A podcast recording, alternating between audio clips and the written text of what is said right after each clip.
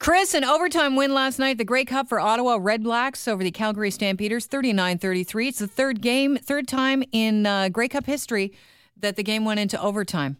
Yep. And uh, I find that every time I watch the Grey Cup, I did not watch the Grey Cup this year, but every time I've been invited to a party and watch a Grey Cup, it does not. It seems to be uh, the uh, the scoring is very very far apart. You Right. know, uh, so I'm basically after halftime, I'm at the food table the whole night. Well, especially when it's not your team, you want it to be an exciting game because there's really no not that much excitement in it for you if there's not if there isn't a little bit of competition going on. The Grey Cup is an excuse to make chili and invite people over. That's really what it is. I mean, uh, you said you saw some people running around Oh, uh, all I in jerseys and they I weren't saw- even. All I saw this whole weekend were Saskatchewan Roughriders fans. all playing. kinds of green people stopping traffic to yell, "Let's go Riders!" I I'm guessing they bought the tickets at the beginning of the season, hoping their Yeah. team would be in it, and they thought, good for them. Hell, well, it's a trip to Toronto. Let's do it. Sure. But they were they're enthusiastic fans. Those Rough Riders fans. Yeah, well, you know, uh, they Even live in when their team's not Saskatchewan. in What, it. what else do you do, right? Uh, good for them. Uh, there were more than 100 impaired drivers nailed in the OPP's first uh, festive ride, the ride program of the season over the weekend. 100. North York, you've got a big problem. I think there were, y- your numbers were high. I think there were about 20 people that were impaired. It's, it's worrying. What is going on? Those are the, only the people that got caught. So that means there are more people out on the roads. I, I don't honestly, if the Marco Muzzo accident, that t- horrific accident that took the lives of, you know, three generations uh, of family members isn't enough to make you go, well, is it really worth it? No, I don't know what is. Honestly, I don't know what is. You're a lost cause, which scares me because we're all out on the roads with you. Yeah, I really don't think people think that much, uh, think about that when they get behind the wheel. Well, I think they all should. Uh, an 11 year old was caught driving on the 400 in Vaughan this weekend. This is crazy. He just played uh, Grand Theft Auto. And Which is always fun. Yeah, for an 11 year old. Isn't that the one where you get out and you rape someone and stuff? Well, Like, you could if you abusive, wanted to. it? You can choose to be a Yeah. horrible person, or you can just steal cars. It's terrible. Anyhow, um, and now I feel old and everything, but like, why do you need to play that? Anyway, it's despicable. Uh, so, Grand Theft Auto, apparently it's a good game if you're not up to no good like that. You like the game? I okay. I have enjoyed the game. I prefer the Western version, Red Dead Redemption, because you, it's a little bit more uh, interesting to uh, put what are you yourself- driving around stagecoaches and No, stuff? horses, stagecoaches, Really? trains. Yeah, it's a lot of fun. That, No see, wonder why you a- like Westworld. It's a more. yeah, It, Which I started watching, by the way. I'm not caught up. it's it's awesome, and it's probably the the reason why Walking Dead's ratings have been down this Mm, have they been down? I think it's because of uh, a lot of people said it jumped the shark. Nah, I- it clubbed thinking- itself to death West- with the first episode. Westworld is awesome. Anyway, we're we're we're digressing. If he, if this kid was playing Red Dead Redemption, he would have stolen a horse and ridden it on the highway. But Right. instead, he stole what? He stole a car. Ah. He basically got into his parents' car. He's 11 and he drove on the 400 in Vaughan. And so Matt and Supriya called Kerry Schmidt from the OPP to talk about exactly what went down. Here's what he said this morning. We got the call around 11 o'clock. Uh, I don't think he was really able to drive with so much confidence uh, because as soon as he hit the highway, we were getting 911 calls from members of the public that were that were reporting this uh, vehicle all over the road, uh, unable to maintain a speed, unable to maintain a lane, um, just all over the place. Uh, just it was a, a crash waiting to happen. Wow. I mean, y- y- imagine that kid driving. You're honking. You're trying to get him over. Mm-hmm. That's going to make him even more nervous. But anyways, it ended. They they managed to. They he gave chase. Well, you're Several scared. police cars had to pull him away. over. They managed to uh, stop the kid, get him out of the car. And this is interesting because Kerry Schmidt said this. uh, It was uh, I read this in the paper. Here we have an influence of a video game making kids try things without their parents' knowledge or consent. An absolute tragedy waiting to happen. So the video, wait a minute, Kerry. I mean, we've spoken before, but really, he, the video game did not influence the kid to get in the car.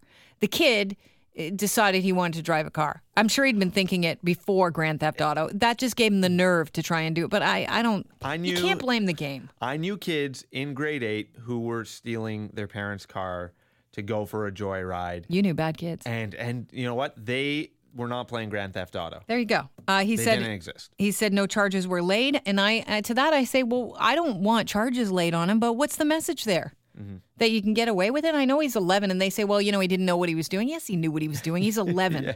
Give me a break. Talk to an 11 year old. They're pretty smart.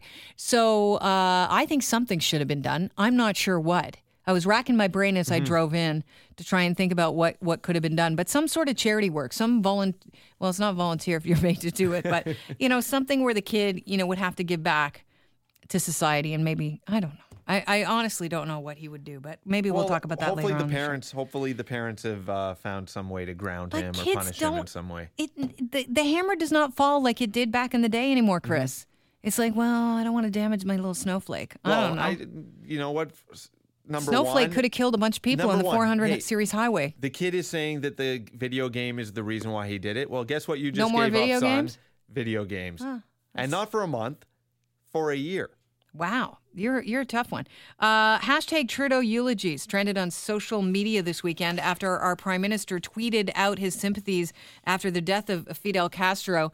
Uh, he said, "It is with deep sorrow that I learned today that the death of Cuba's long-serving president Fidel Castro."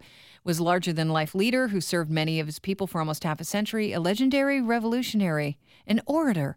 Mr. Castro made significant improvements to the education and healthcare of his island nation. I read it with a question mark because I can't believe our prime minister uh, did this. While a controversial figure, both Mr. Castro's supporters and detractors recognize his tremendous dedication and love for the Cuban people. And a good cigar, I added that in, uh, who had a deep and lasting affection for El Comandante. I know my father was very proud to call him a friend, and I had the opportunity to meet, to meet Fidel when my father passed away because he was a pallbearer. And it was a real honor to meet his three sons, his brother, President Raul, uh, during my recent visit to Cuba. On behalf of all Canadians, so speaking for us now, Sophie and I offer our deepest condolences to the family, friends, and many, many supporters of Mr. Castro. We join the people of Cuba today in mourning the loss of their remarkable leader. What about the people in, in Little Havana and Miami that were celebrating over the weekend? This is a guy who was a dictator. So after that, the hashtag uh, Trudeau eulogizes uh, was trending, and you know, uh, there were tweets like. Um, let me see. Trudeau eulogizes. Um, while a controversial figure, General uh, Tojo brought America to World War II and ultimately helped shorten the war. Uh, that's hashtag Trudeau, Trudeau eulogies. Today we mourn the loss of Norman Bates, a family man who was truly defined by his devotion to his mother. Hashtag Trudeau eulogies. Anyway, some interesting reading. Um, but you know, there are people that are saying that he a should apologize. Uh, secondly, be extremely embarrassed. And B, don't attend the funeral because that's the wonder now. Uh, Lisa Raitt was on the morning show. She she she was one of the people that said that he should uh, apologize. I thought if he wants to attend the funeral as an individual, that's okay. But when he's speaking for the rest of us, saying on behalf of all Canadians, Yeah. that's where that's where I think he's ruffling the most feathers, and that's where I think that he's completely lost sight of where most Canadians are. Most Canadians' daddies weren't friends with Fidel Castro. And listen, the opposition leader, Rona Ambrose, I tell you, beyond that weird expense that uh, that she, uh, you know, uh, passed over to us, I think it was a travel expense that bothered me. I like Rona. She said, with the passing of Fidel Castro, my thoughts and prayers are with the people of Cuba who continue to endure his long and oppressive regime even after his death. Under his rule, thousands were impoverished, thousands were imprisoned and executed, and free speech, thought, and assembly were curtailed or banned and to live up to his uh, version of socialism. Canada and the Cuban people have had a long and warm friendship over the years. With today's news, it's my hope that a brighter day will be coming for the Cuban people and they and may where they may live in freedom and where democracy, human rights, and the rule of law are enshrined. Well done, Rona. That is pretty amazing. Prime Minister's office, Jackie. What did what did that say up on the board there? Uh, Prime Minister's office says Justin Trudeau will not be attending the funeral. Oh, that's a good Oh. call. Thank you. Just breaking news. Thank you for that, Jackie. Off the board. You can't have your eyes on everything. Anyhow, we do appreciate it. And I know that a lot of conservative social media types have been trading memes around comparing a young Justin Trudeau to a young Fidel Castro, trying to put out the idea Mm-hmm. into the into the psyche of people on the so- on social media that p- perhaps Justin is the son of Fidel Castro. What? Yeah, that's the that is what they've been trying to pu- push out there all day here. that's ridiculous. But if you were to look at a picture of a young Pierre Elliott Trudeau and Yeah. a young Fidel Castro, you would notice a lot of similarities too. That's interesting. So I want to pop that bubble before It's a it. birther uh, movement. I want.